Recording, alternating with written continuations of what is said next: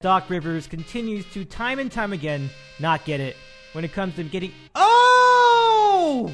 Let him play! You bet one one bone to win 19. I'm, where? What site do you use where you can actually bet one buck? 'Cause I, They let you do 50 cent bets. oh my goodness gracious!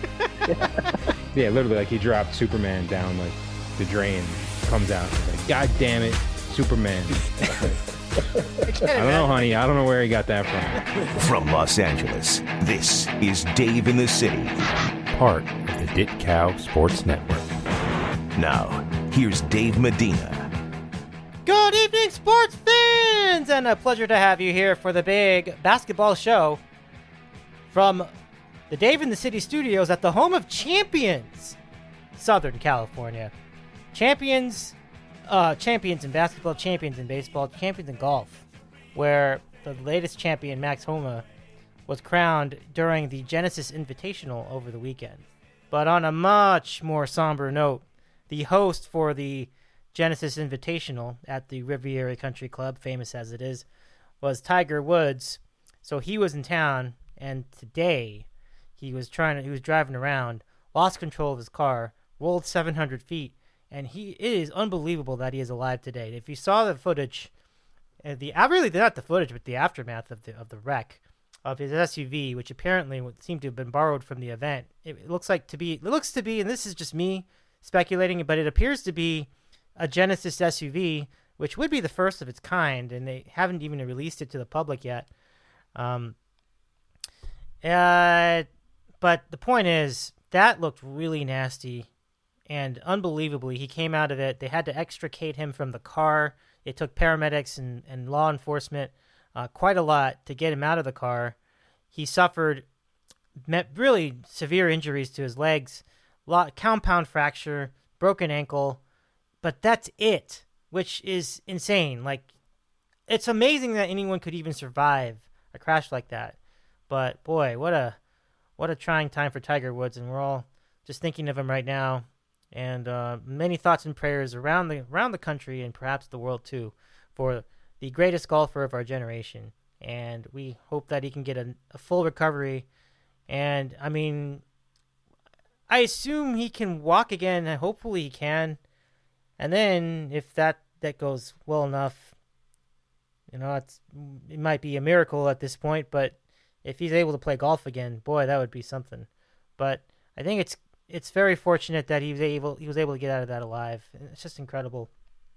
But uh, all that happening here in Southern California this uh, this week.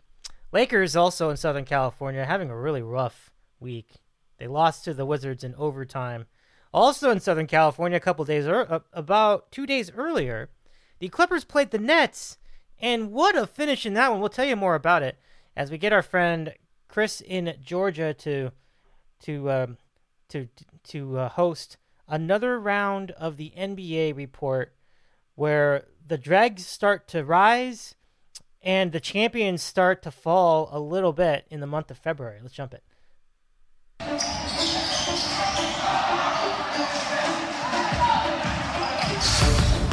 The NBA report for February 23rd.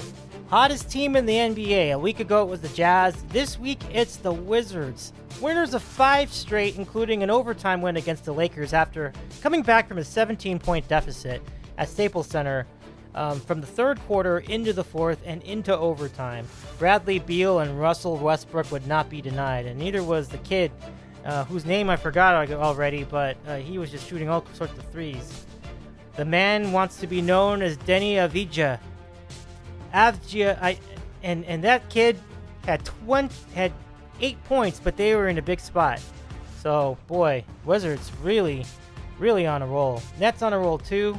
They also beat the Lakers over the week over the past week. They went out and they beat the Clippers too with a very controversial ending, and this is why I need to bring Chris on immediately because we got to talk about the ending of that Clippers Nets game. The Nets have had some wild ones, including one in the making tonight against the Sacramento Kings. They're holding off the Kings, but it's uh, it's taking some effort. Uh, they're they're up in their game, 121 to 110 with three minutes to go in regulation. Nets doing the job though, and even with Kevin Durant not playing, it's uh, it's been quite a run for the Brooklyn Nets. So Uh, Chris, let's get you back on the program. It's been about a week. How are you doing tonight? Hey, Dave. Good. How are you? I'm doing well. I'm doing well as well. A lot to talk about tonight.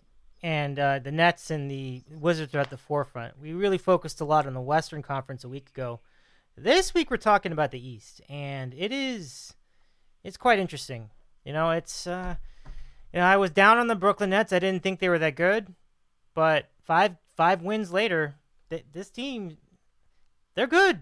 I don't know what else to say. I mean, I get we both have agreed that the defense really hasn't lived up to the you know the defense just isn't that good. There was never much of an expectation for them to do much defensively, but they're doing enough. And I don't even know what they're doing. We just see that they're getting it done. And um, despite the fact that they still struggle to close out games, great example was Sunday. This team is good. Um, so, what are you up to these days? What What's new with you? And once we establish how you've been, we can talk a bit about the Nets because they're they're something they're they're they're giving you something to watch every single night, whether or lose, mostly win at this point.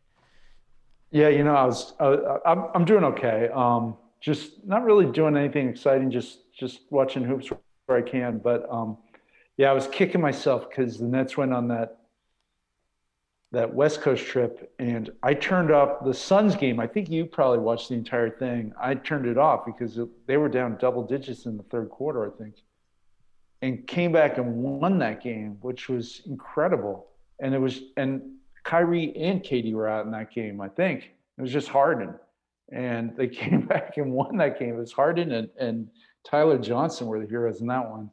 So I've been kind of staying up, and I've been watching more West Coast games lately um, particularly, you know, I mean, the what time the the Sunday game against the Clippers didn't end late, but um, but yeah, I've been I've been staying up and watching some of these uh, West Coast games and and uh, just just doing a little bit of that and um, you know West is best, so I've been I've been following that a little bit and uh, and uh, yeah, pretty much pretty much that's it. Good recall on the Thursday game because or was it the Wednesday game? When did they play that? Was that was that Wednesday, Thursday, Tuesday? I can't even remember anymore. But I can't remember. The days all blend in it was with a while another. ago. But I, I just all I know is I couldn't believe I I turned it off. I woke up Yeah. the next morning. I'm like, wait, the Nets won that game. They were down At 24, Phoenix? 24 Yeah. points, and they came back and they won. And Har- like you said about like you said, Harden was a big part of it. Joe Harris was a big part of it. It really was like watching the old Rockets because you know it was just Harden and a bunch of other guys, and it did remind me of a Rocket game. He had the go-ahead step back three pointer that you love so much, Chris. To, to That's his that's his trademark. That Yeah. and the and the uh, the drive to the basket and and you know get the foul. You know, he's like mastered that. oh sure, yeah. Um, definitely but has. um, and then I think that was the game Tyler Johnson hit a bunch of threes too, wasn't it? And Yes. Last time we saw Tyler Johnson was In in, Phoenix. Phoenix. when he was playing for the Suns against Yeah. Milwaukee. We went to a game and he had a nice game that night too, in, which they pulled off the upset. Oh boy, yeah, that was something. And if we thought that was crazy, that was just Yeah. the start. They went out and Yeah. they beat the Lakers the next game. So maybe that was Wednesday because I, I think I seem to remember one. I know that because I know that because the the game was like one of the games was on TNT. So I guess that was Tuesday because they do- they go Tuesday Thursday. The Laker game was I think on TNT too, but they humiliated them. And then we had the Clipper game on Sunday, and I'm gonna just pass it to you because this ending was just unbelievable. I mean, they were up big, and then the game was decided on a controversial foul where they called uh, Kawhi Leonard for a charge where it looked like it was more of a flop by uh, by the Nets. So you know, Clippers. I wouldn't call it a bad loss because they had to rally back from a huge deficit. It was crazy. So let me get your thoughts and your breakdown of last of that game on Sunday. Okay, I'll I'll make the, the the least important point first. I'm watching that game. I I, I actually turned it on late. I turned it on in the fourth quarter. But um, first of all, they're playing in LA. The Clippers are wearing all black, and the Nets are wearing white. And so right off the bat, I'm thrown off. I'm like, what is this? I can't. Uh, this looks like the the Nets are, you know, the away, you know, they're the, they look like they're the home team and they're wearing white. It just it was just totally messed up. So I'm I'm kind of down on these uh, alternate uniforms and Clippers wearing black and Yeah. Nets wearing white. It's just it's too much. Let's let's stick to the traditional colors. Um, so that out of the way. Um, yeah, it was wild because uh, the Nets. Yeah, as you pointed out, they had a lead, and then um, they the Clippers tied it up 108 under a minute to go. And there was a wild sequence at the end in which I think Kyrie took a three from, you know, just not the top of the arc, but just a little to the right side. And I thought it was going in. It, uh, it rims out. And who's there? DeAndre Jordan. DeAndre Jordan punches it in with his left hand. It was the most insane um, putback because I don't even think he was trying. I think he was trying to actually grab the rebound, and he he had like hands of stone, and the ball just bounced off his left hand, went back into the basket. Nets have the lead. Kawhi gets, and I, you know, look, it's so funny because because Harden was guarding him. Kawhi has the ball and gets a layup and gets called for the charge. And it's just like, man, you, you kind of throw your arm, your hands up in the air because that's, it was, it looked like a Harden move, right? I mean, the, the dribble drive to the basket, and um, you, you expect an and one, and they, you know, they blow the whistle, and it is a charge going the other way, and that was it. Nets one. Actually, the Nets one handily. It was close. It was closer than the final score. I think they won by six, six if I'm not mistaken. But um, but yeah, that was a wild finish. Um, fun game though, and and um, yeah, I mean, you know, the the Nets showed you something. You know, pulling that one out. They did. You know, like we definitely got on them for for blowing games and not not closing them out. The most famous example, which we did not talk about on the show, was a couple like either one Sunday or two Sundays earlier in uh, in Washington. And what a convenient segue this is going to be because the Wizards with that insane sequence within inside of 12 seconds where the um where Russ like hits a three and then they turn no no somebody hits a three. And then Joe Harris tries to inbound the ball and some clown like intercepts it gives it to Russell Westbrook and then he hits the three to take the lead. I'm like what the heck is going on? That was unbelievable. So that was like that was like them at their worst. But this is them a little bit better uh, closing out that game. And they had Yeah, the guy. Oh, go Yeah, the guy who uh, picked it off uh, that inbounds pass was Garrison Matthews. He's Yeah. starting for the Wizards right now. and I, I had to look him up. I didn't. I didn't know who he was. yeah, who would have known who that guy was? Just such a such a nutso ending to that game. so, like I said, you know, if you if you are a net fan, you've been entertained every single game in the last like month. Like, it has been just such an exciting month for the Nets fans. And not necessarily for good reasons. Like they should probably have won a lot of those games more easily, but um, but it's still just such an interesting month to be a fan of a team with so much firepower and but well, three major superstars, and a lot of the time only two of them or one of them end up playing. But I'll tell you this, like for what it's worth, I feel like this is working out for them because I feel like there's less conflict on the court by, having one of them out for whatever reason. So I don't think it's such a big problem, to be honest. Like it, it might actually help them. Um, you know, it's just a little easier to manage the team when you only have two of the big three in, in effect.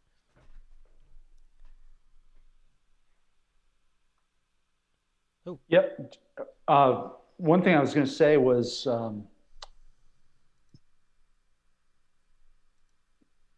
the, the the trickiest part of that threesome is really Kyrie and, and Harden, Mhm. and uh, it seems like Harden has kind of been like the de facto point guard Mhm. in this scenario, and I think that's really worked out well for them. And um, I think you know getting uh, KD back will will actually be kind of easy because you know he's the guy who, who traditionally would play more off ball than than the other two, and uh, it's really worked out. I mean they they've kind of gelled um, pretty early. Yeah, I, I, I, I, I'm with you on that. It's, it's very interest, It's very interesting to see that, you know. So, um, yeah. I mean, all in all, I, I think it's, it's been fun, and I don't know if I necessarily take them seriously as a finals contender yet, but they know what they are, and I think even with guys out, it does let other people grow. So it's kind of where it really has worked out. It's almost to their benefit that they just keep doing it this way. I really thought, I really feel that way, and um, And the, the thing about the Nets is, I mean, look, give them credit. That that five and zero road trip is impressive. I mean, you go on the road, West Coast teams. I think almost every single one of those teams is going to make the playoffs, and to win all five of them is, I mean, you tip your cap, right? I mean, that's that's not easy. oh no, Um, and you know, and then the way you do it with KD, excuse me, KD's out for four of those five games. So you're, you know, arguably your arguably your best player is out for for the, you know four of the five games, and you, you know, and, the, and one of the tougher ones, the at at Phoenix, you win with just you know Harden, um, is real feather, really a feather in their cap. Um, yeah, I mean, I think um, I think you know the, at this point they have to be the favorites. I mean, the Sixers have been tough, and um, but uh, the Nets are, are really the team to watch. And and um, you know when you get that threesome, you know it usually takes a little while to gel. As I pointed out, I don't I don't think it's taken that long, you know, for this team to to kind of work out some of the the issues that you know could have could have slowed them down. Uh, I, I also think um, the one thing you do have to worry about though is is is injury. You know, because let's face it, you know, KD coming off the Achilles injury and and um, Kyrie always. I mean, I don't think Kyrie's played more than seventy games in the last like five years. I mean, he's always hurt. So uh, so you got to you got to keep an eye out for that. But other than that, I mean, I think they're they're really good and they. I didn't even realize this. A few days ago, they picked up uh, Andre Roberson, who used to play for uh, Oklahoma City. He was like a defensive stopper, and um, they picked up someone else. I, I can't remember. Um, shoot, I, I, just looked it up. Oh, Mon Shumpert is on is on the Nets, and he's playing about 18 minutes a game. So, um, so they're they're looking, you know, to get some perimeter defense there with those two guys.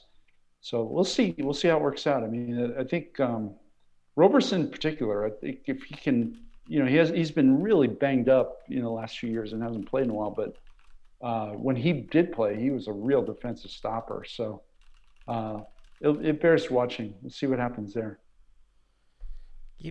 Yeah, I mean, I've, I've there have been a lot of there there are some unsung heroes in that. You know, of mine, I think would be Harris and it's probably Brown, I think. So we kind of got into that already. You know, whether it was this week or last week. So um, pretty good. Now we talked about them against the Wizards, and the Wizards coming off a five game road, five game win streak. They're going to be at the Clippers tonight. Now, before we get into anything else, this has been a remarkable run, and it really shows you the kind of fight, the kind of heart that both Beal and Westbrook have, and I was furious last night after the game because clearly, you, I'm a Laker fan, I don't want them to lose, but but you got to give them a lot of credit because them and that kid that I told that I don't know the name of did a really good job.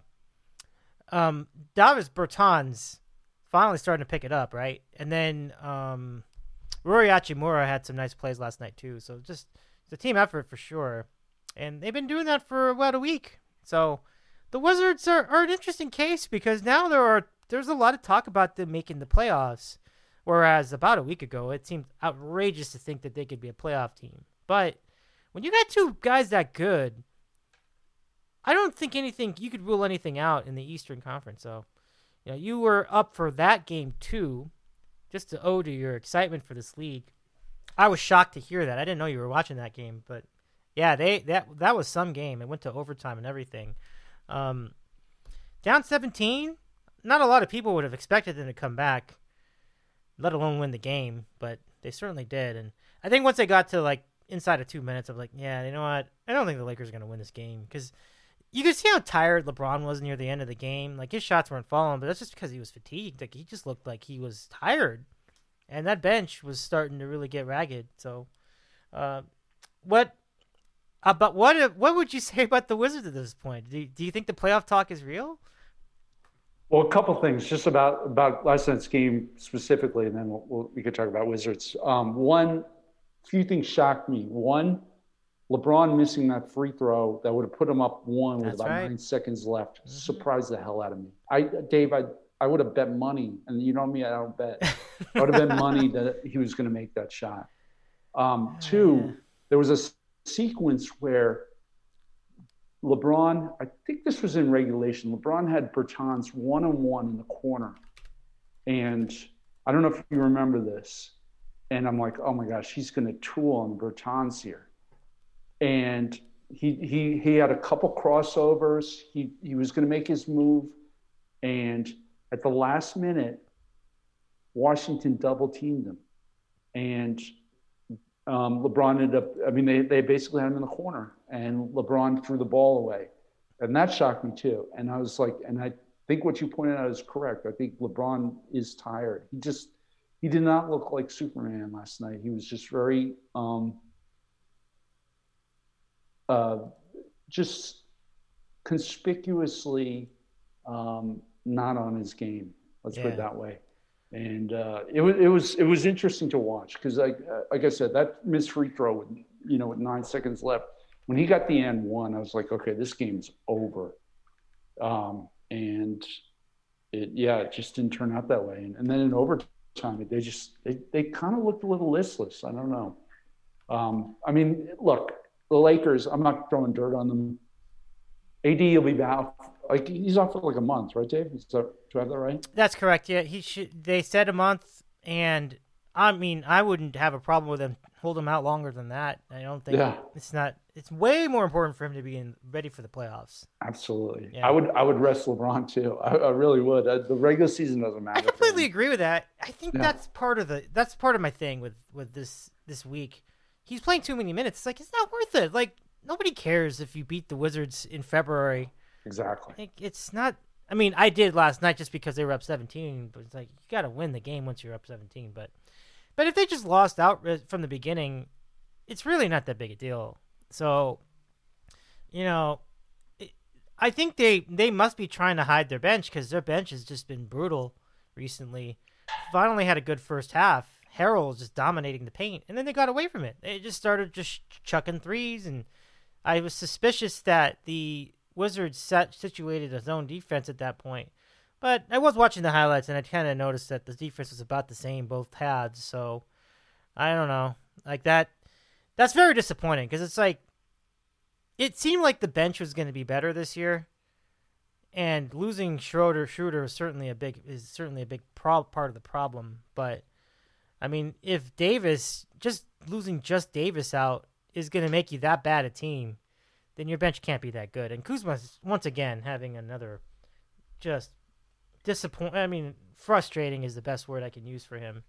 Wide open three pointer point shots, and you can't make any of them in the fourth, in the third and fourth quarters. It's like, and and in KCP, he's just been been useless during most of that uh, homestand. So I don't know. Like you said, I, I don't think it's a problem like for the playoffs or anything, but it does show you that they're not as deep as we thought they were a few weeks ago. I think the Schroeder loss is a big loss. Yeah. That's a good point. The other weird thing about last night's game, Harrell didn't play like in the second half. Basically, what happened there? Why? Why, I- why wasn't he in the game? I, that made no sense to me. Yeah, you're right. I, I, I, I think that's a good point. You know, he can't dominate if he's not in the game. I, I really, I'm just as mystified as you. I mean, I know that we both have thought of Frank Vogel to be a solid coach, but man, I it was clear to me like you need to keep you need to keep pushing that guy, and like if you're trying to if you're trying to give him like on a minutes just get him on a minutes restriction. I think your priorities are off. You got to do it with LeBron. Like, let him play all he wants. Like, I, I didn't. I agree. I you're right. I didn't even realize that he he was not on the court for most of that, but he wasn't. so, yeah, they should have. I. th- This was a team effort, I guess, coaching too. Then because I see no reason not to play him. You gotta just milk that as well as you can. The best coaches do. Yeah, I yeah, I totally agree. I, I and I, I do think Vogel's a fine coach. I mean, I, I, I no issues there. It just that surprised me, and I was almost like, is this an injury scenario? What's going on here? Yeah. That's a great question. I really, I, I, I'd like to go back and see what the response was to that was, because I'm sure someone else asked that question. I mean, he was killing it. You saw it the first half. Like nobody could stop Harrell the first half. Um, just in general, this idea that the Lakers would just try to shoot a bunch of threes is like that's not their game. Like their their best game is drive and kick. You know, LeBron is really prolific at it. Um, you can see KCP do it sometimes. Harrell can do it inside the paint. This team is good at that sort of thing. And Shooter too. Like he's really good when he comes off the bench at like driving the lane and, and going for the basket. So, you know, to get out of that, that really does play into the Wizards' hands because that's really all they do. Like they just kind of st- they it's like the opposite of them. Like they tend to stand around and chuck a bunch of jump shots, and I mean they were making them last night. That's why they won. But um, Westbrook is really and Beal are really the only two that can consistently get to the hoop, and they did. But I'm just saying that they Yeah. tend the rest of their guys are really just there to stand around and shoot a bunch of jumpers. Yeah, the Lakers are are not. You're correct. I mean, they're like bottom third in uh, in three point attempts. I mean, they're, that's just not their game. Mm-hmm. But I just think like you know, you you lose AD, it just it AD opens up so much for you Right. um, Yep. offensively, and and not having him out there um, just obviously weakens their offense immensely. I- Um, yeah, Washington. Oh, sorry. Go ahead. You have Well. I will just close the Lakers part end of it with this. Any talk that LeBron was the MVP of the league needs to be thrown out the door at this point because it's clear that the most important guy on the team this year is Anthony Davis. That team looks very mediocre without him. Yeah, I mean, I think I think you're right. I mean, it, you know, I, I I said this to you offline. We saw. I mean, obviously it's a different team from two years ago, but we saw the Lakers two years ago with without AD, and we saw them last year. And one team won the title, and one team was like the tenth best team in the West. So, I mean, it- So- you know, that guy. Yeah. I mean, he's he's he's a real. I mean, he is the unicorn, right? I mean, because he he sets up floor spacing. I mean, you can place him, you can put him anywhere on the floor. You can post him up. He he really isn't a, center in the traditional sense, in that he doesn't post up a lot. He plays outside and he, and he floats a lot. Mhm. Um, but because he can hit that outside shot, it just changes the dynamics of the offense so much. Yeah. So um, yeah, I mean, it, there's no question. Plus, he's you know he's he's still how how old is he? It's like 28 right now, 29. He's still like got you know years left in his prime. So He really does. It's, I mean, the only thing you would argue is that, well, maybe he started his career a little extra early because he came out of Kentucky when he did. He only played for a year, if I recall, if I recall correctly. But even with all that, I mean, that is, th- this is a this is a very special NBA player. Will go on to be one of the all-time greats. So you lose a guy like that who hasn't even completed his, who's still in the middle of his prime. I mean, it hurts. It hurts. And and LeBron is an all-time great. He continues to get it done in a big spot. He can still average 28 points a game. I mean, I think it's less than that, but I mean, certainly in the last week or so, it's averaged about 28 a game. Uh, but it's not going to be enough, especially if your bench is as as, as uh, average as they are. So, you know, it's it just tells you what a difference a, a single player can make. Spacing, as you mentioned, is the biggest component of it. So, you bet. So let's uh, continue with the Wizards end of it. So we have them tonight against the Clippers. Clippers are got to be seething after that loss. They probably felt like they were jobbed. Can we talk a little bit about the Paul George minute restriction? This has been all over the media. Um, why would they be trying to pull that off in a game of this kind of importance? Because it seemed like a showdown game. It was talked about all weekend. It was on ESPN. Everybody saw it. Like you saw it too. So why are we trying to go on with this minute restriction? I mean, they can't have a use. ca- You can't have the same use case scenario for everything. I was surprised that they they would go to that.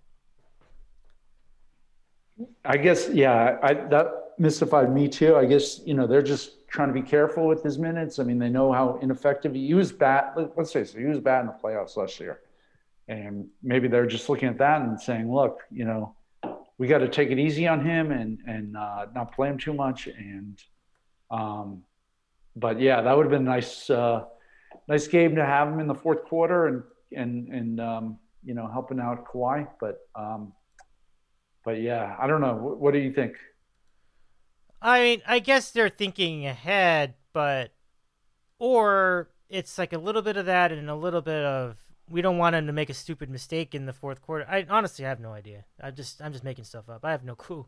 I really don't. Like I that just seems like it's too close a game and it's too big a team to not want to try to have him in there. I mean, certainly they almost won anyway, but it is I don't know. I don't really know what's going on. In, I was hearing guys getting on Lue for just all sorts of bizarre all sorts of bizarre um, substitutions during the game.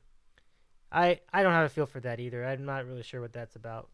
Um, I honestly didn't think it was that big a deal, but I was hearing, you know, well, why didn't they go big when they should have gone big? Why why are they going big at all? Like this team, it's kind of like when the Rockets went small. If you remember when the Rockets went um, small uh, at the end of last season, and obviously everyone knows about Harden being on that team. And when you go big against a team like that, you're gonna get killed. The Lakers did that game one in their Western Western series in the playoffs. They got their ass kicked, and then they switched to a smaller lineup. They basically told JaVale McGee not to enter the enter the building, and they went on and they they they took the rest of the series. So why the Clippers would not do the same thing, I can't say. I can't say. That's just that's just interesting to me that that they would try to go big in, during any part of that game because it was clear that the speed of the Nets is tough to defend when you have just lumbering big guys like Zubac and so on. Go smaller, you know. It, they probably could have used Harrell last night, right? Yeah, definitely.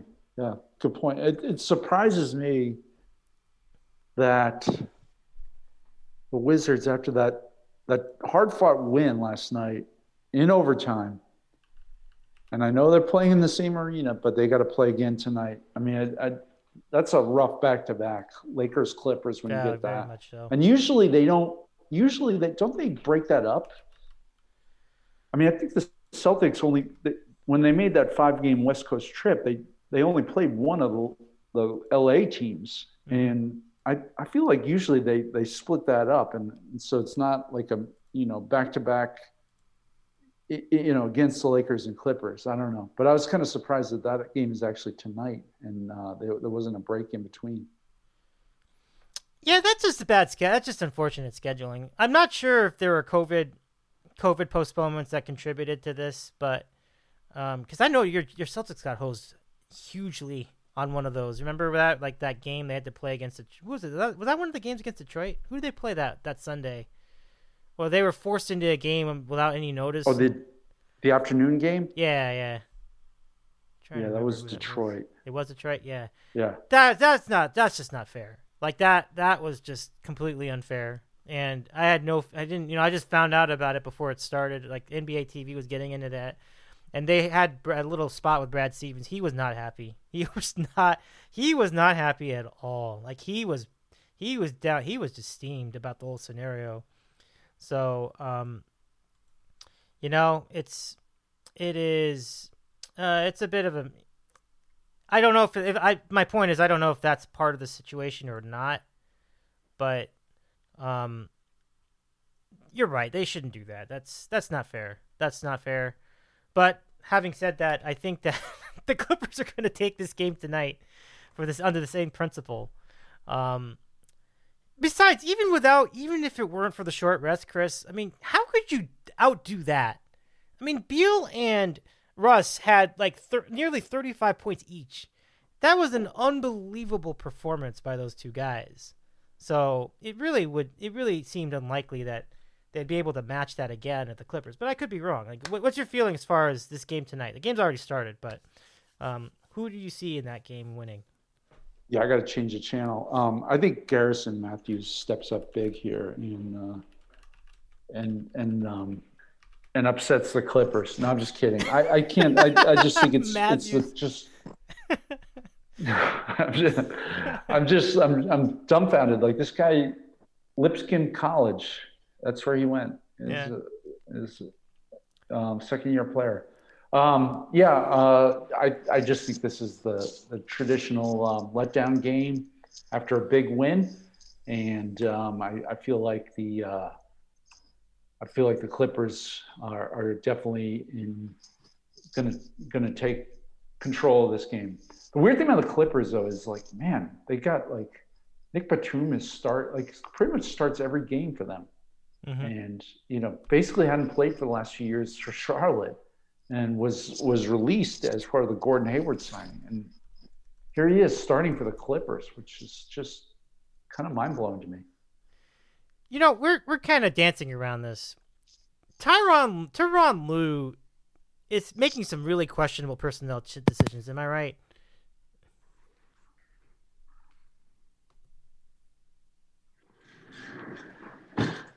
let me. As he just comes off, he just fell off his chair, folks. He needs to grab his beer and recollect himself. He can't believe it either. Chris? Sorry, I was trying to channel here. I got I got a blue screen. I was trying to flip on that Clippers game. Oh, okay.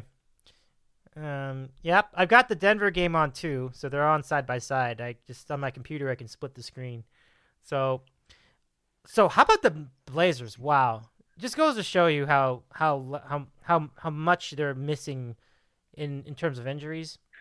I think McCollum still is out, and there's only yep. so much that Dame can do, and they got pounded by by the Suns pretty badly. They they lost by like 30 plus points last night in Phoenix. It's pretty embarrassing.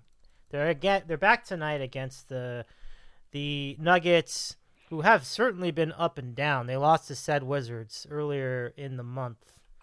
Um, but my question to you is: Is it starting to get a little? What's what can the Nets? What can the Blazers do? Number one tonight against the Nuggets. Like, can they hang with them? Going on the road, high altitude, the day after another another short game, another short rest game. What do they do? That that's a tough one. They've had some great wins though. They they beat the Pelicans, they beat the Mavericks, they beat the 76ers. That was only a few days ago. Yep. Uh, so they're having that a was, decent yeah. month. Just that, that I figured that once in a while they're just gonna really give up the goat, which they did last night. So. Um, yeah, they, they were also a victim to that to that uh, Wizards team on the on the road. Yeah, um, yep, they, yep. they were they, they were part of that five game winning streak uh, that the Wizards rattled off. So uh, yeah, I, I it's so funny. Like the Nuggets are really like just kind of a mystery to me. Like I I feel like they're just they're they're just so bad defensively that I, I feel like that any team with you know with really good guard play like like the Blazers have can just kind of take it to them and and um, um, can they win? Yes, I, but I, I still I think the I think the Nuggets take it. You know, just being at home and and just that you know huge home court advantage that they have. But um, but yeah, I mean the Nuggets are really an enigma to me this year. I mean I'm, i was you know I, I had them pegged for definitely. I mean look they they were the top. There was a second seed the last two years, two straight years, and this year they're seventh in the NBA uh, or in the Western Conference rather. So um, so it's a, it's a shock to me, but. Um, I, I, think they win this one tonight against against Portland. I think they're going to win too. It's tough for any team to even now with COVID and everything else to come in on short rest and play at Mile High. It's just not. It's just not fair. It's just a, that's a tough. That's a tough. That's tough to do. That's really tough to do. So, you know, we talked about the Lakers' struggles earlier, and they got their butt kicked hard by Denver. That was on Sunday. Was that on Sunday? That was probably maybe about two Sundays ago. Yeah. And so the point is, it's just a tough environment. Like high altitude is not easy to acclimate to if you don't already live there. So if you're coming in off of normal altitude and you go to 5,280 280 feet in the air to play a game, that's just not easy. So, you know, I don't I don't envy anybody having to make that trip on short rest. Uh yeah. I did think that Portland was going to keep it close because you just mentioned that the, the, Nuggets defense was bad, but in the end, I, I agree with you. I think the Nuggets will win. They are enigma though. I, I can't figure them out either. It's just like there's just some nights where they just have no idea what like what what the heck was that? Like it, you see that happen too much. Um, they have their guys back though. They had Will Barton. He came back, and you know, I thought that Millsap was doing pretty decently on defense last year. Um, the biggest guy that we talk about when it comes to the Nuggets last year to this one is Jamal Murray, who, I mean, his defense is what it is. It's not, it's never really been ama- that. It's never really been that great, but he just isn't getting the efficiency that we saw in the bubble. And I think you were one of the guys who probably saw that coming because you never bought into his efficiency. You've always been telling us on the show how you're down on Jamal Murray's efficiency. He's just not a he's not a consistent shooter. He's very streaky, and the streaks start hitting for him in this season, right? Yeah, I mean Murray's. It's so funny. Like he has this reputation as a shooter, and he's he's really not. I mean he he he's been actually better this year. He's he's shot 38%, but yeah, I'm and and he was actually really good in the bubble for some reason. Even though on, on the season he shot 34% from three. Um, but what where he is good and where he is underrated is as a finisher. He's really good around the rim. Like he's he's very creative, a lot of like reverse layups, and he's very talented there. But um, I, I, need to see more as, of, him from uh, from beyond the arc. But uh, but yeah, I, I think um, you know I think um, the Nuggets, you know, losing like Malik Beasley last year, and um, you know I think you know they expected big things from Michael Porter Jr., who's been you know who's been banged up a little bit. Um, but yeah, I think. Uh, uh, you know, they, they, they really need to, to, you know, find that defensive stopper and they, they just, they don't have that. And, um, and also, I mean, it would be interesting to see, I mean, with the Beal rumors, um, trade rumors, uh, it would be interesting to see if the Nuggets could be in that in that conversation because if if the Nuggets offered if they offered um, Murray and Porter Jr. MPJ for Beal, and I got it, I haven't worked out the numbers. I have worked out the salaries. I mean, if you're Washington, that looks pretty good, right? I mean, yep, yep. And if you're the Nuggets, you're thinking, wow, Beal and Jokic, that could be an interesting combo right there. So you're saying, just to make this clear for our audience, Murray would go the other way in that deal? Yeah, Murray, Murray, and and Michael Porter Jr. to Washington for Beal, and I the contracts uh, they'd have to throw something else in there because the contracts probably wouldn't. That would be wouldn't match up be exactly. a game changer if they got that to work. That what is the what is the number one thing we talk about with the Nuggets all the time when it comes to big spots? What is it? What, what, what would you say is their number one issue or the number one thing that you wish that they could do better? Well, right now it's just like it, it really is Jokic. I mean, he's Mhm. he's excellent. He's their superstar, but they like the number two guy from night to night is not. It's not clear who that is. But if it was Beal on that team, it would be you know That's it. clear hierarchy right there. The go-to guy Yeah. and with like third, we don't know, like ten seconds to go in the game. Jokic gets it done a lot of the time, but it's it would do so much for them if they had a guard that could keep them honest with dribble penetration. No matter what Jokic brings to the table, and he's just unbelievable. Like he, his passing is fantastic. His defense can be good, but uh, I mean, it said can be good. I don't think it's he's an elite defender like Rudy Gobert, but but you know, you still need a guy that can drive the lane and Yo, as good as Jokic can be, and he's not exactly slow, but he can't drive the lane the way an elite guard can. And Murray can do that. I, we talked about that already. You just mentioned that. But his ability to make a three pointer, oh, oh, that is lethal in a big spot. So he, and by the way, he really has shown to me to be a really clutch player because he made a huge shot, you know, in the Laker game. But he's not. That's not the first time he's done that. He's really good in a big spot. So that would do so much for the Nuggets. I, I'm not even joking. Like that, that just seems like a great idea. I don't think losing Michael Porter Jr. is too big of a loss for that because we've already talked about how he's still a defensive liability. So I think they can they can make that work. So Defensive liability, and let's face it, he didn't play like for a year and a half. So, Yeah. and then he play, he didn't play in college. You know, I mean, he, there there is real injury risk there too. So. yeah, good point. But if you're Washington, you, you kind of look at that and you're like, I mean, I, I would be like, if I can just get Jamal Murray for, you know, for uh, for Beal, like that's, you know, it's it's it's not one to one. You're not you're paying you're getting fifty cents on the dollar, but still, I would I would I would definitely take that because, you know, you with with, with the player who wants out and, um, you know, with the cha- you know with with the team that's rebuilding. Let's face it. Uh, that, that's not bad. That's not a bad return. I think it works for both sides. We've talked about that before. How some of these trades can work for both sides. This would definitely qualify for that. I'll have to run it through the trade machine. Wait, can you do that right now? Like, or do you want to just do that after the show? Oh no, I, I I wasn't gonna do it. Do you want me to do it right now? I mean, I, I don't know. I mean, I No, no, gonna- that, that that's gonna be boring radio. We don't want to. Do, Yeah, yeah, I don't we don't want to do that right now. That be- I was just saying, I, I I- I hadn't worked out the salary, so Yeah, I wasn't sure if that- well, when you it, it- do, it was an intriguing trade. oh, absolutely.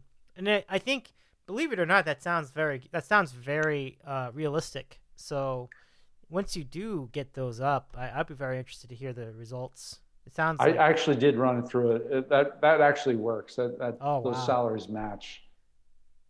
So that's pretty. I mean, cool. you could actually do it with just Murray, but that does does uh, Washington would really not go sweeten for the that. pot. That, that's a joke for that's a Yeah. joke for the Wizards. They, they would never go for that. Yeah, It's like just Murray. I agree. I He's agree. top five player. It's an it's an intriguing trade that you throw Porter Jr. in there. All of a sudden, it's like, wow, we could really rebuild with these two guys. Junior Michael Porter Jr. fits their st- fits their offense too. Like the system that um the system that that they have there really really benefits the wing. Like we've already seen it with Bert- Bertans and we saw it with Otto Porter and you know when he was there and and Oubre wasn't Oubre on there for a while too. Like so Absolutely, yeah, yeah, He- so- I, he's drafted by the Wizards. Yeah, That's right. So the Wizards really cater to the wing, whether it's a small forward or the power forward. You know, players like that that can shoot from a, from an angle, basically. Um, and Porter, Michael Porter Jr. fits that well. He's he's, he's very good at that. Um, his defense isn't that good, but that also fits the Wizards because they're bad at defense too. So it's not like they'd be much of an adjustment. so uh, that's exciting. I don't know if they're going to do it, but uh, if they did the Harden trade, I feel like nothing is ruled out here. yeah. It, the Harden trade kind of sent shockwaves around the league, right? Oh, I mean, that was just definitely. that was just a you know an old fat like a three way trade. First of all, in the NBA is like so hard to make it work. And Yeah. when it just kind of comes out of nowhere, you know, I think everyone was kind of blown away by that one. Yeah. You know, it, it's it's making you know I, I know that we've lamented in recent in recent years. You and I, I know that you've you've talked about this too. The the the the constant player movement. I don't like using the word constant, but the incessant player movement in the league. And you know, I'm not even saying like you need players have to play for their team for their entire career. I'm just saying like, man, can you give us like five years? Like, guys are leaving like every two years now, and it's it's gotten very annoying. And and I feel like after a while, I this is just my opinion. Like when when players go to too many teams, they start to lose their credibility. That's just my opinion, because then what are they about? Are they even about basketball at that point? Because don't you want to just? I mean, if you're not giving any of your teams a chance, then I'm not sure what that says about you as a competitor. Um, I mean, in some cases, it's just because they're getting old and they're struggling to find work. Shaq's a good example of that. That's why he's got like 15 teams in in his basketball reference page. But but when you're still young and you're doing that, I, I mean that I don't find that a good optic, in my opinion. And that's I don't think that's been talked about like this week, but it's been an ongoing theme. And I don't have a problem with players leaving, but I just feel like if you're just continuously finding the other side of the grass, you're probably never going to be happy. So it's just like you got to give some of these teams a chance, at least if it's good management, you know. Definitely, yeah. I mean, the, the exception I would say to what you're just describing is is Harden. I still feel like, I mean, Harden's moved around a lot, and um, I just feel like you know he's he's sort of the exception, but in general, I, I think yeah the once you see a guy moving around a lot, it, it the bloom is off the rose, as they say. Yeah. So, 100%. but well, yeah, It makes me wonder what's going to happen with LeBron and AD in the next like couple years. LeBron's nearly at the end of his career, so I would be you'd pretty have to think. Yeah, Yeah, right. Like it's to. pretty close. It's pretty close. So you saw some signs of age last night when he was just struggling to get a shot up. The missed free throw is a good, interesting art in- indicator too. Um, I feel like that's fatigue too. I don't think there's any real explanation for that because that generally, I would not expect that. I would, I, I too would not, would not expect him to miss a free throw after making that basket. I mean, just the adrenaline alone would carry him to making the making the free throw. So you know, it happens. Um, what am I getting at? Oh, so yeah. So anyway, I think he's probably gonna he's probably gonna ride out whatever's left over in that contract, and then we'll see. Because by then, what what will his age be? Like thirty nine? I mean, that's old. That is old. So we'll see. Yeah, Davis- I mean, the oh. number of NBA players who play into 39, 40 is, is really small. Yeah. I mean, it's really small. Yeah. I mean, I think, I mean, there's, I think there's only a handful yeah. who have actually played into their 40s. I mean, it's like less than 10. Yeah, yeah. I can name. I mean, we both know one of them. You know, Kareem Abdul-Jabbar, clear example. Yeah. Right? Yeah. Um, I don't know if Kobe made it that far. I think he got to 39. I don't recall if he made it to 40. I and same thing for Dirk Nowitzki. I can't remember. Do you remember? Did he get all the way to 40? Uh, Dirk, uh, yeah, Dirk definitely did, I think. Okay. So Dirk Uh, let me just check that. But, um, but Kobe, I don't think so. Did he? No, I don't think so either. Yeah, Dirk made it to 40. Kobe, that's a good question. I don't know. I don't, yeah, 37. Because you remember Kobe had the um, Achilles injury and he was like around 31, 32, Mm-hmm. I think. And that, that really kind of, I wouldn't say it slowed down his career, but it, it definitely kind of, that was sort of like a signal that, you know, he was, he was on the downside. But- Yeah, yeah, for sure, for sure. So, so we have Kareem, we have Dirk. So that's two out of maybe ten that you were t- referring to. Yeah, Kevin Willis was. I think Kevin Willis was like one of the oldest players, believe it or not, Kevin to play in the NBA. He played. Yeah, Look at that! It it's, it's always stuck out to me. He played when he was 44 years old. Wow. Dallas man. Yeah, I think I did see him play. I mean, if you played to 44, there's a good chance I've seen him play. because the league's only like what 70 years old, and so I, yeah. I mean, I, I had to have seen him at least once in my lifetime. And 44. Kevin Willis. Yeah, he played for those great Hawks teams in the 80s. Yeah, Like, there you go. That's right. He, he was he was a good player, really good player. Yeah, good times. Yeah, he wasn't too bad. I, I mean, I don't remember a lot about him, so that's a that's a good one. Um, I think Steve Nash is one or no. I don't I don't think he made it that long, did he? Well, by the time he was done, he was I'll check that. I'm checking too. I just want to see. 39. He made it to Oh, 39. Close, very close. Not quite. That's close though. Um. All right, that's a good sample. I don't think we need to continue on that that tangent. But Yeah, Manu Ginobili is one. ah, Carmelo yeah, played in just 40. Yeah, that's right. Uh, Carmelo played till he was 40. I mean, Willis stuck out to me because he was like a pretty good player, but Mhm. just 44 years old playing NBA. Um, Vince Carter, he was 43 last year. Ah, that's right. That's right. That's quite a Mm. career. Yeah, I remember when he was just a kid, man, and so was I. Like, Uh, there there have been more than 10. There have been more than 10 playing in the 40s, but not not that many though. you're right. Well, it got to be less than two dozen, though. I mean, it's a guess, but I feel like it's a good guess. So, Yeah, no. I mean, Robert Parish played till he was like 43.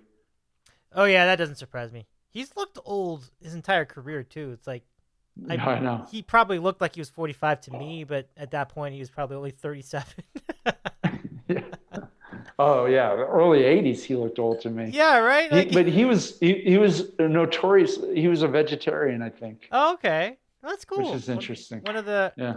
the first known vegetarians of the league. Then that's pretty cool. Yeah. Yeah, I like that though. He, um, we talked about it when we did the Last Dance. Like he played on the '96 Bulls, if I recall correctly. Like I don't know if he played, but I mean he was in there. He was on the roster. Like he, they probably put him in when they You're were right. by 30 96, points. 97. Yeah. So good times. Good times. Um I think those were the big topics tonight. Like I, I did want to get into that. I did want to agree with you on the uniform thing too. I think I, we've- I think that's just enough. That's enough. You know, and I, I'm getting a little annoyed not knowing which team's at home. Like we need a little bit. And that's just all Nike's fault. Because Nike's like, well, let's just make everybody wear whatever color they want. It's like, all right, well then, how am I going to know who the home team is whenever I watch the game? You can't just go by the marking on the court because they all Yeah. tend to blend into each other. There aren't any fans, so I can't really go by that. So how am I supposed to know who's at home? Like it's just it's getting more difficult every day, every single week to do that. So I just want to tell you that I completely agree with everything you said about that because I think I think this whole city jersey scenario is uh kind of run its course. Yeah, and that, and that game in particular, because now I think of the Nets as being black and white. Mhm. I mean, because that's what they wear. Mhm. And when I see the other team wearing black and white, and they're playing the Nets who are wearing white, it's just like, wait, what? What's going on here? And it, it it's it is a little bit of a you know old man get off my lawn kind of complaint, but it really I did find it distracting, particularly when they're playing in LA and um, the court is painted you know, black. I mean, Yeah. it's just like, wait, you know, the the paint, you know, the area under the hoop is black, and it's just like, wait, what is going on? That's true. That's true. and, and it's I think they're just leaving it like that the whole season. That is very true. Like I, I'm Yeah, and when you see the Nets, you're like, okay, that's the Nets. Like it's a black court. Their logo is black and white. Makes sense. But the Clippers, they're getting a little bit too heavy on the black the black motif for them because we've defined them for a long time as a red or a blue team. red, Right. white, and blue. That's the Clippers colors. Yeah. Red, white, and blue, and it's been that way forever. Oh yeah. And I know you like the Lakers; they're kind of throwbacks, but I mean, sorry, the Lakers are purple and gold. I mean, they just are. but they used to be blue. But when they were in Minneapolis, they were blue. So Yeah, Dave, I wasn't born then, so, and I'm pretty old, so, so so I wasn't allowed to see that. Yeah, you're right. I'm sorry, they're purple and gold, and Yeah. but I mean the Clippers bother me more because every time I turn the Clippers on, we're in those black uniforms. Have Every they even time I- had the red or the the blue ones this year? Like it seems like they they've been really milking that. I mean, we you remember? I, I think it's hilarious because you were just really going gaga about their their L.A. Los Angeles black uniforms, the city jerseys. I like them, but uh, in practice, when you see them playing a team that is now known for black and white, Right. it's right. too much of a distraction. Yeah, that's fair. That's fair. Like when you play another team that has a similar motif and you're using your alternates on them, then who's the you know who which which team is which? And I think a big part of what makes a great team so memorable and, and indelible in the minds of the fans is like the colors. So you're right. By the way, Absolutely. I mean, you know, I, I don't like the. Uh, I have never liked the Celtics. I don't think they've had a single good city. What is it called? City. These are the worst, uniform? But where they're just they're just they they are the worst. the but I will give them credit for this. I will give them credit for this. They're green and they're white, and y y there's no mistaking who the Celtics are when they take the court. Gotcha, gotcha. That's that is fair. Like they, And I, I don't like the design. They, they've been uniformly awful. so but- bad. It's so bad. It's so lazy. It's just like let's just take the banner from the rafters and put it on there and put it over them. Like that's pretty much what they did. Yeah. like, oh, and, and they're so basic and to begin with. It's just like this is such a dull uniform. Like I can't, I can't get, I can't. Like you said, I. At least it's green and white, though. You're right, because they did have these weirdo gold Yep. ones, and they've had the black ones, and then they've, had, they've just been all over the place. Did so the Celtics lost again? Oh my goodness! They did. I did not see it, but apparently Luka hit two three pointers on the last two possessions. I did not see it because I couldn't. couldn't change the channel quick enough, but uh, but yeah, that, that's what happened. But then once you saw the score, like, And- eh, let me just take my time changing it. Yeah, I, I, I didn't. I don't feel like I need. I don't feel like I missed anything. But Kemba continues to be just awful. I mean, he's been just absolutely terrible. And I, I, I don't know the game. So two nights ago, where he, he shot, yeah, the, the game, the game on Sunday afternoon against Pelicans, where he, I think he was one for thirteen from three in that game. And I mean, he's just been he's been un, almost unplayable. Why is he taking so many playing- shots being that bad?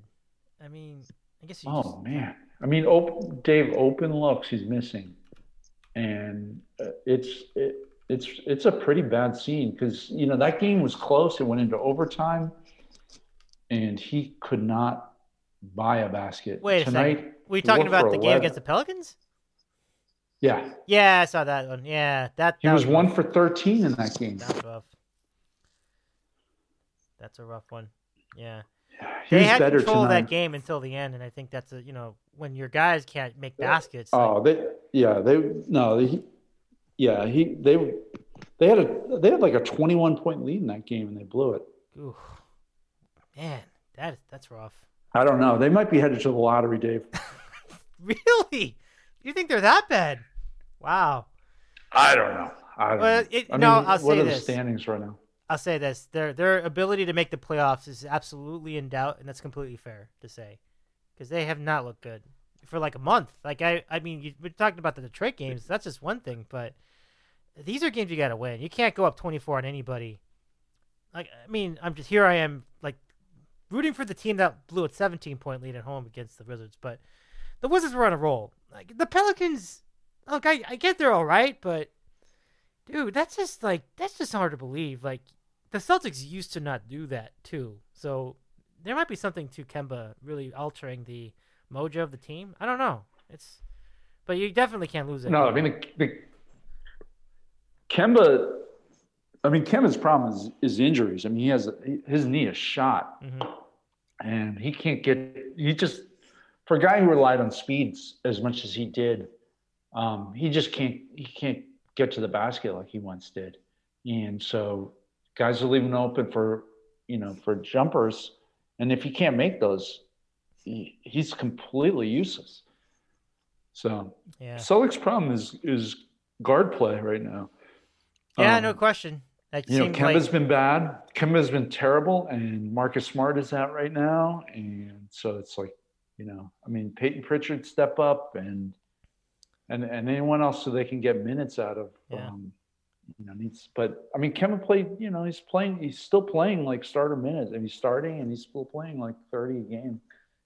Well, I don't fault I don't fault Stevens for continuing with the minutes. Like he's been an All Star multiple times. It's definitely He was All NBA the year they got him, yeah.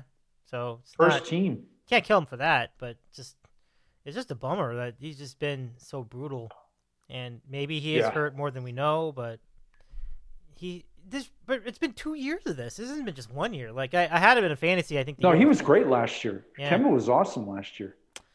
And and then the playoffs happened. Then he had the knee injury, and Yep. he, he didn't. He he missed a bunch of games in the playoffs, and he missed like the first twelve to fifteen games this season. Yep.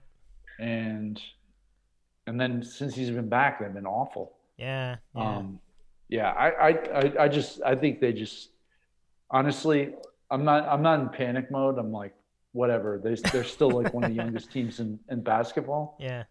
and you know, just, I, I would, I would just wouldn't panic. I wouldn't like tr- start trading like real assets or, Mhm. you know, try to make a run for this. I mean, look, they made the conference finals like last four straight years, right? I mean, Yep. um, so, but Kemba's Kemba's that that contract's a problem.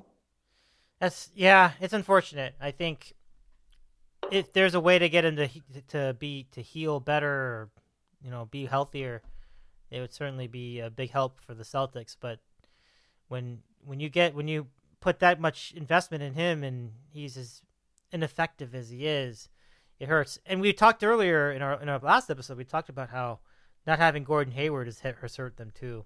That is That is a it's, they're clearly missing him now. There's no doubt.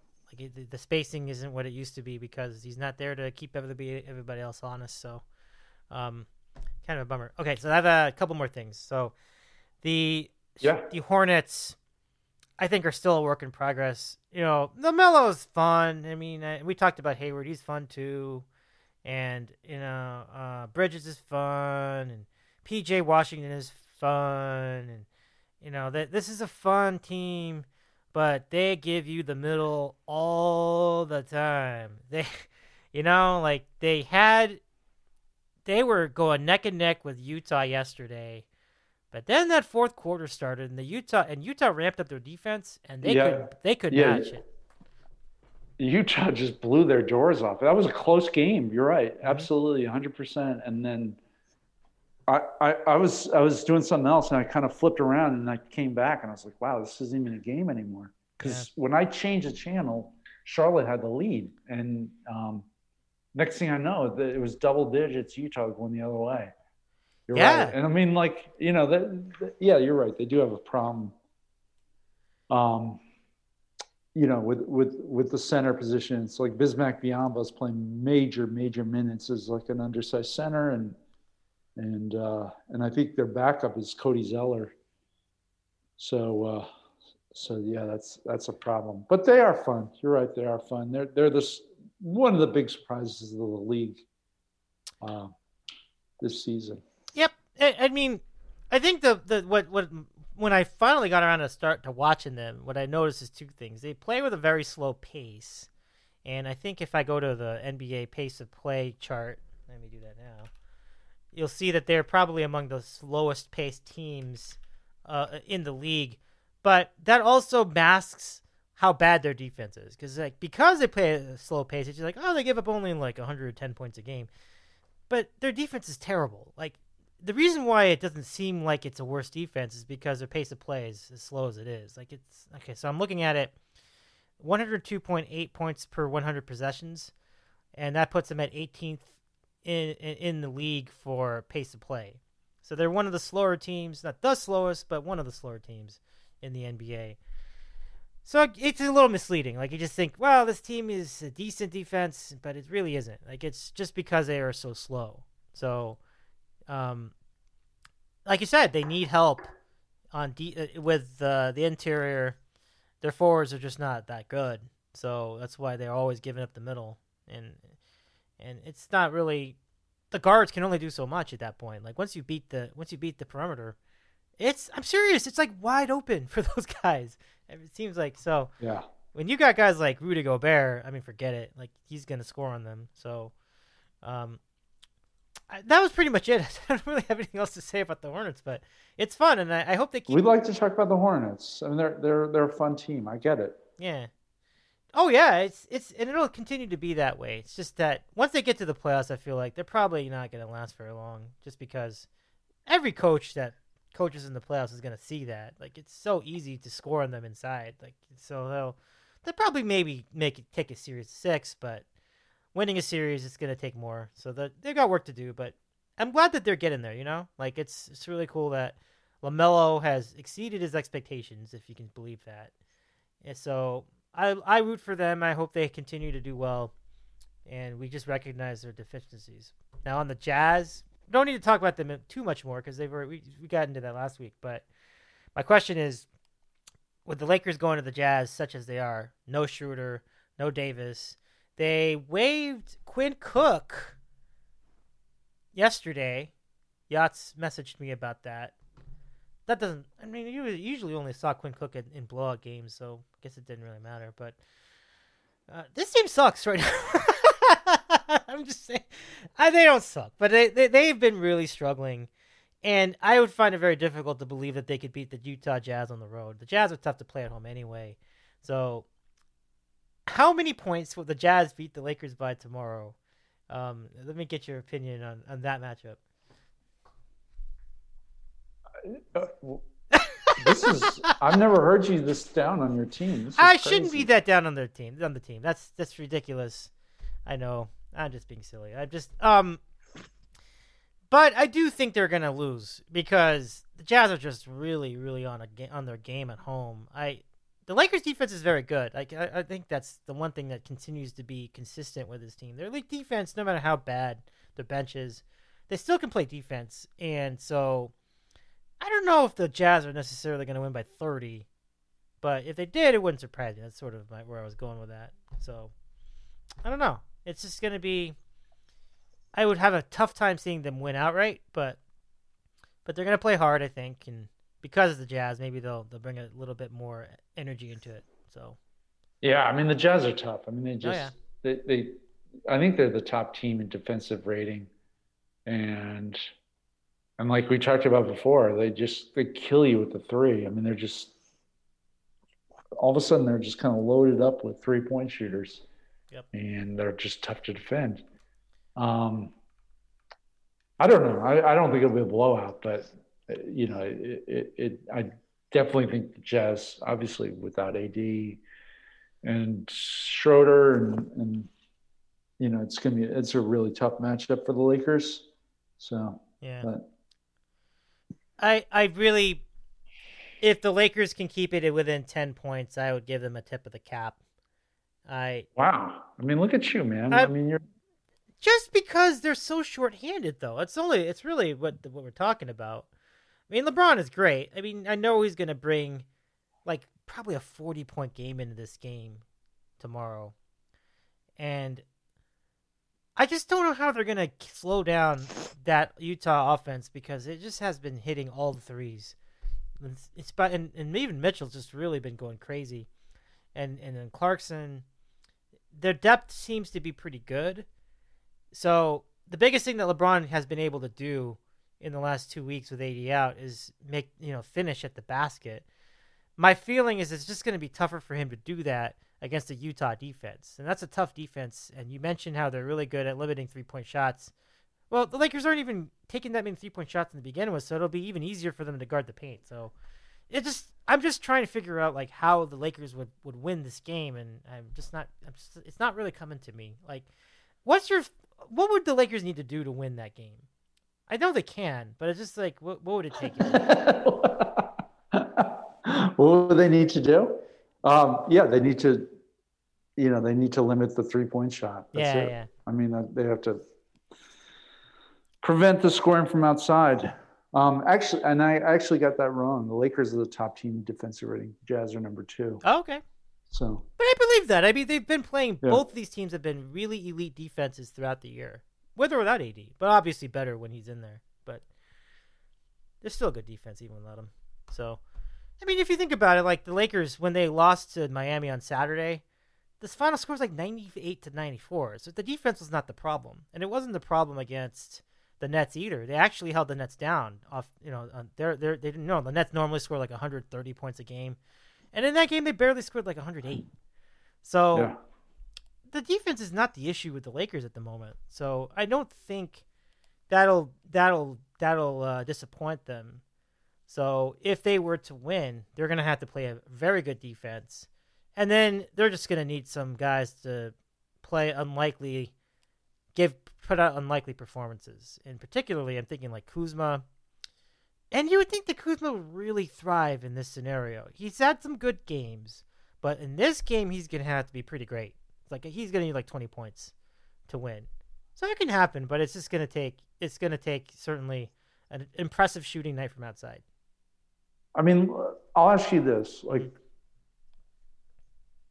LeBron, you know, when when he, you know, when he's got the ball in his hands, who do you want him to pass the ball to? Who who's your best offensive player Outside of LeBron and who, outside of LeBron? of who's there, right? And with obviously with AD out, I mean, you, you wanted to go It to would have been Caruso, you wanted to go to it would have been Schroeder, right? Yeah, But now he's gone too. So that makes you're right. got to be Kuzma, right? it's probably Kuzma at this point. So it really would be up to him to really be more to really do well with that three point shot. He's had games where he's done it, so I think if you start him, and I'm, I'm sure he's starting right now, but if you start him and really put the uh, you know, just give him the challenge. Like, all right, this is your game. You will be the guy that decides this game. Like that's your pitch to him as a coach, and he will try to step up to the challenge. I know he wants to. He's done it. He has done it. He has done it. I've seen it. Like he did it against OKC a couple years ago. It was really great. So Kuzma's going to be the X factor to me. So I think you're right. I think it's going to be him. LeBron is going to really get put him to the challenge of taking this game. And if Kuzma can do it, then the Lakers will have a real chance at that upset. Yeah, I was just looking at Lakers stats. Like KCP is like his three point shooting is amazing. Forty two percent. He's been outstanding. He has had a good year, but man, not not in the last couple games. Like he only, I think he only had three threes in, in yesterday in the other game in yesterday's game, Yeah. if I recall.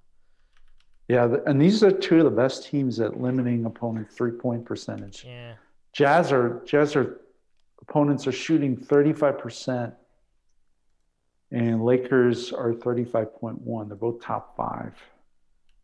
ah, yeah. Interestingly, the Knicks number one at thirty two percent opponents three point shoot. Yeah, No kidding. Well, it didn't really work out tonight for the Knicks, but but yeah. But that's a, but that that's not that's understandable. Like that's tough. You can't hold down Steph for too long. Like it's, it's all right. They were in the game though. They only lost by eight. As after all I did. that. I did not watch a single minute of that game. I don't. I didn't either. I just saw the score right now. It's just like, okay, Yeah. good for them. I guess they kept they kept it kind of close. So, um, that's about it. I, I was I really did trying to stretch that out, but I was very interested to hear your thoughts on that Jazz game. I I think the Jazz are going to kill them, but but look, there is a path for them to win. They just it just it's just going to take an enormous effort out of their role players. In particular, you mentioned two big ones in Kuzma and KCP if they both can stroke the three, and that's like I said, you mentioned how the Nick, how the Jazz are really good at limiting three pointers. That's what it'll take, though. They're gonna have to be really good at hitting the wide open looks. Definitely. Uh, anything else that, that you were that you that you were looking at in the league before go? Like something else that was going on that you want to talk about? Not really. I just I'm looking at the week ahead and just you know we're we're you know next week is March, so Yeah. um, we got uh, we got the All Star break, and but before that, I'm just looking at some of the matchups. Any interesting matchups coming up? Uh, let's see. Um, Clippers at Celtics. I mean, there's, there's nothing nothing jumps out at me. Suns. Here's a good one. Next Tuesday, if we do a show, Suns at Lakers. That's a, that's a good one.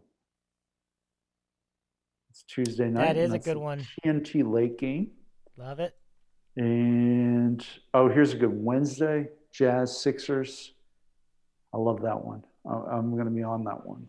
Wednesday night, seven. It's in Philly. Hmm. And for some reason, the uh, ESPN game that night is Brooklyn at Houston, which doesn't really interest me that much. You know, I got to give the the Rockets a lot of credit for trying to play hard. I I don't think I just think that the the schedule's caught up to them. And now that the competition has stepped up and I think the lack of talent on that team really finally caught up with them too.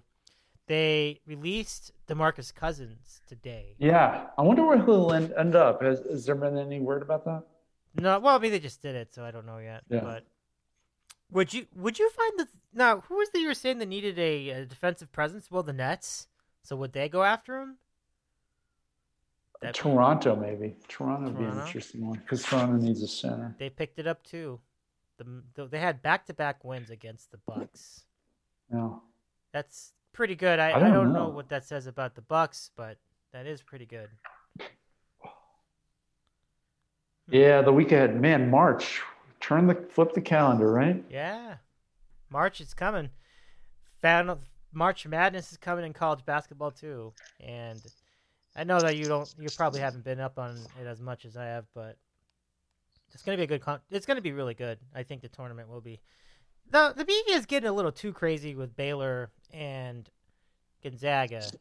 I think Gonzaga is definitely worth the hype, but I don't know if Baylor is. And Baylor was were very lucky to win tonight. They they almost lost to Iowa State, who is two and like eighteen.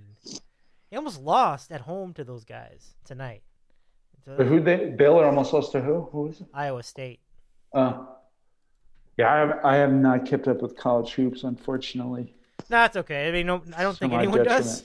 Most people just tune in like when the tournament starts, and they're like, ah, yeah, yeah, Baylor. Well, it's so weird. You know, it's like I, I I- I like it, but I mostly watch it just to see who you know, like the the next group of pros is, and and you know, like if you look at last year's draft, there were so many guys who were drafted who didn't play in college. Mm, And I mean, I include like Wiseman in there, but I'm also including like Lamelo, just guys who just, you know, I mean, like especially with G League now, guys can go directly from high school into the G League and not.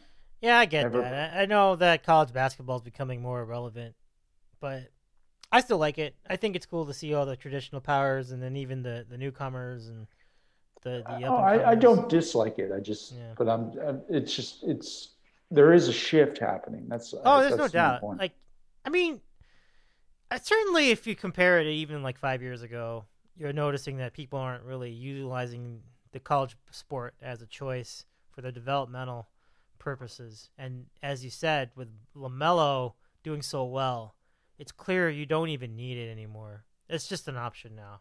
It was not the the way to get to get to make your name in in the sport of basketball. Yeah, I, I'm I'm kind of curious to see how many guys go pro, like whether it's G League or whether it's like another league, like Mhm. one of the Euro leagues or the ABL, like um, Lamelo did. You know, I'm I'm just kind of curious to see if that, you know, you know, we're seeing a trend right now clearly, but Oh, how yeah. much, Yeah. how much that changes over the next few years, and if, you know, if it, if it's um, if it's going to ramp up even more. Uh, I guess it would. I guess it would. Like if they if the Yeah. one and done rule isn't is abolished, then some of the then you're going to see a bunch of people just go right to the NBA and not even do the, the Australian league and the G League. yeah, is that so? What is what is the status of that? When is that? Because that's been talked about for, you know, for for several years now. Yep. And like, is that actually going to go away, or is that still? Well, I know they want to. I don't have a lot to say about it. Like I, I think they've um, they're talking about it, but as you said, there hasn't actually been any actual decision on it yet. So it's here Because there's always rumors like, oh yeah, 2022 draft is going to be amazing. This is going to have all these high school kids. And it's like, wait, but nothing's official yet, right? right, right, right, right. Yeah, there hasn't been anything tangible. Really, just people saying, "Well, this th- this is what they're talking about," but there's been no actual movement on it yet. So Yeah. I would appreciate some movement on it because I feel like this one and done rule is silly. Like it's not really doing anything. It doesn't really benefit either sport. It doesn't benefit college because you can't have the continuity for players to really make that big of an impact on the program. Like, they might be good for one year, but they might not. So they kind of they really need like two or three years to to truly be well developed within the sport of college basketball. And it doesn't benefit the NBA a whole lot because you think, well, yeah, at least they're not going to go in there completely raw. But plenty of guys have done one and done, and they've not amounted to much in the NBA either. I mean, um, what's a good example of that? I, was, I just thought of a guy recently who really didn't. Well, what was the guy we were talking about? I think uh, Tyler Johnson, right? Wasn't he one of those guys? Like he played for who? I'm trying to remember. But He was a one and doneer. What, what were you was saying? one and done? Let me check. No, I mean, I'm just thinking about like last week. I noticed there was some guy from Duke who, you know, he's a freshman and just announced he's not going to play any more games. And I mean, like, how does that benefit Duke to to have this guy who's, you know, his intent was never to play more than one year, and he's playing less than that. No, that, I think that's it. And I, I'm I'm- sorry for picking on Tyler Johnson, by the way. I'm sorry, Tyler. I didn't mean to do that. But Fresno State, interesting. oh, that actually Um, is. I didn't know that. That's Yeah. interesting. But but I completely agree. Like Well, you get the pu- you get the buzz for like the one year. Good case of that of Zion, of course, when he played for Duke for a That, year. that is really the the rarity, though, in my opinion. yeah, Like the, to see a freshman come in and dominate like that, it's just it's know, you- unlikely. yeah, it Yeah. it really it's it's that's the white whale, you know. Yeah, that's I agree. It doesn't seem to really be taking anyway. Like Kentucky used to get by with that sort of strategy. They they, they used to take teams with a bunch of one and doneers to the Final Four, and now they've just have a they have a year where they can't even get to the tournament at all. This all kind of just crashed on them. They were in the Elite Eight the previous tournament back in 2019, but this year that team is pretty is pretty embarrassing. Like it's it's been pretty bad. Duke's been pretty bad, and so pretty much Uh, hits your nail on the head, doesn't it? I mean, both those teams had really good recruiting classes. I know Duke did, but I'm assuming Kentucky did because they do every single year. Yeah. So what happened there? Well, when you only can play for a year, how much can you, you know, how much can you develop a team? Yeah. How can you establish a winning, like a winning team, when you can only get like a couple months to like work out like all their nuances and everything and see how they play with other players. And North Carolina, by the way, is in there too. Like he, they're not going to make the tournament. So a lot of these blue bloods have just been just awful this year. And between COVID restrictions and the limited amount of time they can play in college basketball, limited amount of practice time, uh, this is just these are just programs that really just don't have much to work with. Uh, so, I mean, if the players really don't want to play more than a year, then as you said, like, what's the point of even recruiting them? It just seems, seems like a waste of money at that point. Yeah, Kentucky, I'm looking at 24 7 sports. Kentucky had the top recruiting class in the country. UNC was two, Yeah, and Duke was three. Not, not one of those teams is in the top 25 right now. isn't that amazing? Yeah. It's just amazing. Like, and Michigan State isn't in the top twenty-five either, as far as I know, and they were perennial Final Four team. So, it is a rare year indeed. Huh. It is, yeah. It's, I'll get into it. I'll pick it up when, when it when it's time. as I'll well, get into the. the other. yes, exactly. I'm sorry, you were saying. No, I was just gonna. say, I you know I just I I, I don't know. I just haven't had uh, haven't had the interest yet. But maybe I'll, I'll I'll tune in when it's um once the conference tournaments, which should be starting in a few weeks, right? We're- It's- we're probably almost there. We're only you know. days away, actually. Yeah. like- okay. Close to that. Come like basically when the next week begins. So either Sunday or Monday, I forget which one. A number of the conferences will start their tournaments. Not all of them though. Like the big ones, I think will keep playing regular season, but the small ones will start their tournaments. And then the week after, the big conferences start their tournaments. And then right after that is Selection Sunday. Selection Sunday. Yeah. and and that's an exciting day for a lot of us. So don't ever feel bad about not following regular season college basketball because there's not much to.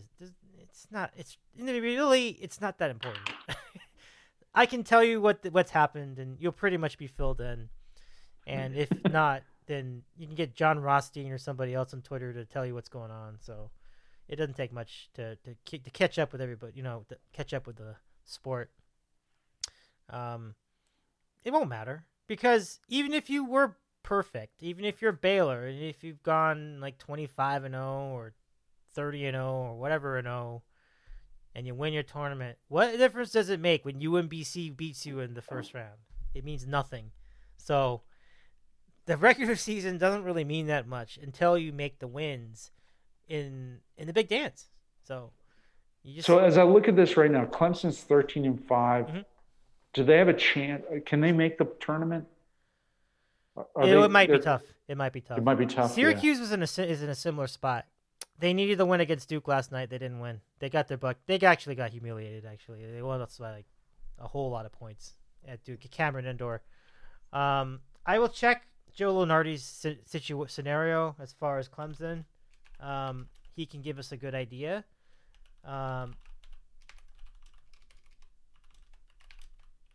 like it really, it just it depends on a lot. Like I think, uh, I think they can get there, but I have to see. I have to see. Um. Oh gosh, So you said they're 13 wins. Okay. 13 and five right now. Yeah. Seven and five in conference. Let me Uh, look. The. ACC is such a weird conference, so I don't even think that matters. It's it? having a bad season. yeah, It's I a mean, bad back to back bad seasons, right, Dave? Yeah, ACC. It's been rough. The the shining light in the ACC is on two teams. It is on Virginia, who has somehow rebounded, and they've they they look pretty good. They, they did lose a couple games. They they they, they lost. They to lost to Duke. Duke, right? Yeah, they that lost to Duke on Saturday, but I still think they'll be fine. And then you have Florida State, who just looks dynamite, and they had a long delay due to COVID situations, but uh, they lost. They won their last three. I feel like that's. and Not a lot of people are talking about it. It's just like this. Everybody's talking about Gonzaga and Iowa, and and Baylor. Oh my goodness, look at those guys. But and but man, barely anybody's talking about Florida State. Watch out for those guys. I'm telling you, this is Dave, I love Florida State. I've talked about it on the show. I, Yeah. I, I there, there's always like a, one or two guys I, I track on that team because I, I happen to see them, and uh, yeah, I mean Leonard Hamilton does a great job, and, and uh, yeah, I'm a big I'm a big fan of Florida State. I always watch them like, who is this guy? Like this guy's going to go in the NBA next Yep. year. Uh, I love seeing one of their one of their guys, Terance Mann, now on the Clippers, doing well on the bench. Yeah. So The other guy I liked on that team, and he's on the Clippers, is uh, is and he hasn't he hasn't he really hasn't had a had a big spot yet. Is Kabengele, and he's a backup like center, power forward type. But he, I always thought he was going to be good, and I just I checked I checked their box scores, but he never he never gets the minutes. But um, but Well- they, they every year they have these wings, Dave, that are like, man, they're just built for the NBA. yeah, yeah, they're big dudes, right? Like it's a Yeah. it's very athletic team. It's an exciting team to watch, and they've done a remarkable job this season. Like they've beat some good teams. Certainly, as I mentioned, the the strength of schedule isn't going to really amount to much because the ACC's down. But but hey, give them credit when they do win. They crush teams, and I mentioned Virginia, the other team in the ACC. When they met head to head back on February fifteenth, Florida State poured it all over Virginia. Hmm. They they won by twenty one points. That is, they poured it all over UNC. They poured it all over Louisville. They crushed your Clemson Tigers, unfortunately. Yeah. Um, killed Miami. Like they really have been just killing everybody this year. Well, I mean, like, so UVA is like the opposite of of like a, a Kentucky, right? I mean, like the exact opposite. Yeah, the very There's no opposite. one dunners. There's no one in dunners. Oh, Pretty much everyone stays three or four years, and they're really well coached. And like their coach is just like, yeah, this is I can't compete with Kentucky. I mean, they, they'll get some good recruits occasionally, but the, I mean, the, the expectation is the guys are going to stick around and contribute in the long run. And like in year three or year four, they're going to go to the tournament and, and make a run, right? I mean, isn't that Mhm. They won it all in the kinda- last tournament, in 2019. There's a culmination of that entire strategy and their defense, which they call the pack line defense, one of the toughest defenses in the sport. Um, but the flip side, as you just noted, is they don't get anybody to the NBA. Do you know anybody like you know that has been like uh, trying to remember Brogdon? Brogdon's awesome. Malcolm Brogdon? Okay, Yep. So that is a great call. Malcolm Yeah. Is one of the best in the sport, and now he's with Utah. I can't remember. He's he's with um, Indiana Pacers. oh, he's, he's Indiana. awesome. Right, right, right, right, right. Indiana. So Bogdanovich and Brogdon, I mess them up all the time. I keep forgetting all right. which and switch. But yeah, yeah, Indiana, yeah. So he is, he is very good. So okay, but compared to Florida State, like that's like one guy in like five years compared to like five guys we just been named off of like Florida State's recruiting.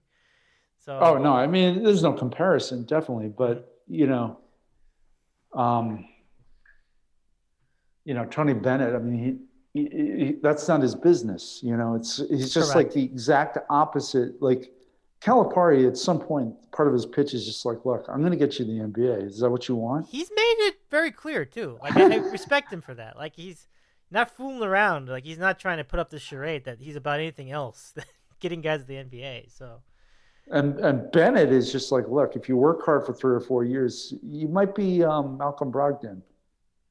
You know, but that's not bad. That's it's That's not bad, but it's a it's a real long shot. Yeah, yeah, yeah, yeah. That's true. That's true. Well, this has been fun. I I really hope you enjoy the tournament once it gets around. I mean, if you were looking for some more intel, I can give it to you. I've I've had a lot of fun following basketball. I love basketball that much. Where, contrary to popular belief, uh, you know, popular sentiment, no, who cares about the regular season? I enjoy it anyway. I think it's it's fun to follow the rivalries and everything else, and get to know players and once the tournament starts, it's kind of nice to get rewarded with seeing all these guys in a big spot. So it'll, it'll be fun. I agree. I even though I'm I've watched less college basketball this year than than probably any year I can remember. Um, I totally agree. It is it, it is fun and like you know, it- uh, there's nothing like turning on a game on a Saturday afternoon and just chilling out and.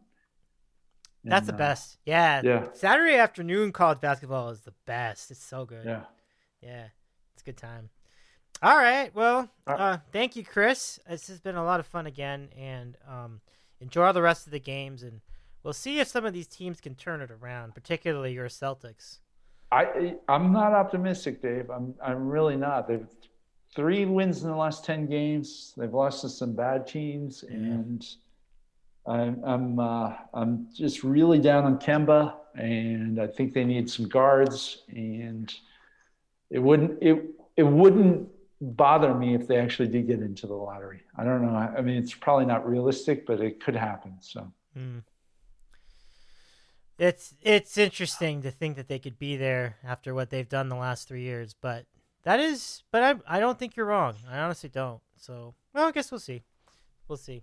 Thank you for uh, also, as usual, talking me off the ledge with the Lakers. But again, I'm just saying this is just who they are now. They're gonna be better. I know. I'm not worried about it. yeah, no, no. They, they I mean, you you worry too much, Dave. Yeah, I should be the one worried. It's, uh, it's just interesting to see them being like that in the Jazz, and then you see the meeting of the two. It's like, oh boy, you know. So we'll see. Hey, you know, uh, this is a great team. This has been, and I think when they are all healthy, they're gonna be dynamite again. So let's not get let's not jump the gun. Okay, Chris. Uh, well, have a great rest of your week and uh, enjoy the games. I'll talk to you soon. Awesome. Thanks for having me, Dave. Take care. Thanks, you too. All right, take care. That's Chris in Georgia. That's our show. Thanks again, everybody. Uh, we hope you've enjoyed it. And stay with us, of course. We got much more continuing coverage of all things basketball, plus uh, baseball coming up on the horizon as well. Spring training has just started. So if you're looking for us and you want to keep following our, our enterprises, we are on Twitter at DidCow, on Facebook, didcow.com, facebook.com slash didcow, on the web at didcow.com, Apple Podcast, Dave in the City Out West. I am Dave Medina. Have a great rest of your week. We'll see you next time.